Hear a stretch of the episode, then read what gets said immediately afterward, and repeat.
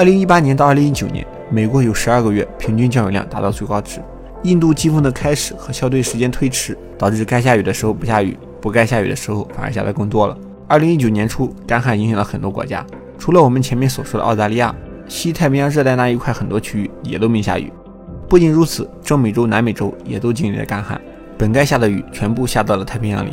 二零一九年六月、七月，法国最高温度记录四十六摄氏度，德国四十二点六摄氏度，比利时四十一点八摄氏度。甚至北欧的赫尔辛基都达到了最高气温三十三点二摄氏度。要知道，赫尔辛基今年夏季的最高气温才二十一摄氏度。温度高就会干旱，干旱就会引发火灾，火灾出来了还没下雨。二零一九年大部分地区就是这个情况，甚至火灾都烧到了北极，这在之前想都不敢想。二零一九年的热带气旋，北半球出现了六十六个，而往年的平均水平才五十六个，一下子比平均水平多了十个。而到目前为止，地球温度也就只比第一次工业革命时期升高了一摄氏度，就刷新了各种气象记录。那再过八十年的三到五摄氏度，实在不敢想象。其实讨论全球变暖会不会导致全球气候有灾难性的变化时，很多气象学家有保持不同意见。但是关于全球气候变暖是不是人类的锅，几乎所有科学家投了赞成票。全球气候变暖可能绝大多数人没有什么感觉，但我其实能感觉到的变化还挺多的。一个是天空颜色的变化。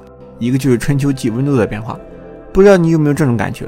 近些年的春季和秋季好像越来越短了，几乎没有多少时间可以穿春秋装，要么是棉袄羽绒服直接过渡到短袖，要么就是短袖直接过渡到大棉袄。春秋装最多只能穿两三个星期，要么很热，要么很冷。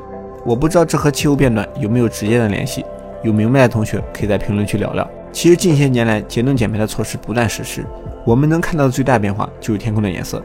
今年令我最惊讶的是，就是我发现我们这儿的天好像比往年要蓝很多。往年的天空几乎都是灰蒙蒙的，只有在大雨之后会稍微蓝一些。不知道你有没有这种感觉？而不管是国内还是国外，也有越来越多的人开始重视起来全球气候变暖。在今年的诺贝尔物理学奖上就有体现。今年的物理学诺奖是颁给三位搞气候模型研究的，他们的贡献就是可以把全球气候变暖的因素给量化了。我们可以通过数据。来对未来全球气候变暖的趋势进行预测，也能做不少针对性的事。怎么理解呢？比如以前你吃十个馒头，每天要放一百个臭臭，那通过研究，你放臭臭的唯一因素就是吃馒头。那怎样减少你放臭臭这个次数呢？就是通过减少吃馒头的数量。以前吃十个，现在吃五个，那臭臭的数量就直接减少到了五十个。这就是量化的意义。不过诺奖的这个模型肯定要比放臭臭这个模型复杂很多。今年诺奖给我的理解就是和人比较近。物理学奖我们说过了，研究气候的跟人息息相关。化学奖是搞研究催化剂的，这对制药行业和绿色化学影响很大。医学奖是研究人体感知的，简单说就是研究当别人掐你或者拿东西烫你的时候，你是怎么感觉到的。这其中一定是有一个过程的。文学奖、和平奖、经济学奖，这我就不一一细说了，都是关于研究人的。所以科学的发展是为了什么？不光是满足人类的好奇心，还为能让懒的人更懒，让懒的人也能提高效率。大家的生产率都提高了，全世界的人都有的吃的，归根结底还是为人类好。但是这个过程中也会诞生不少副作用，全球变暖就算一个。不过未来到底会怎么样？何时地球能达到一点五这个极限？达到这个极限会发生什么？我们都不知道。但我们应该对自己有信心，因为人会越来越厉害，也会越来越准。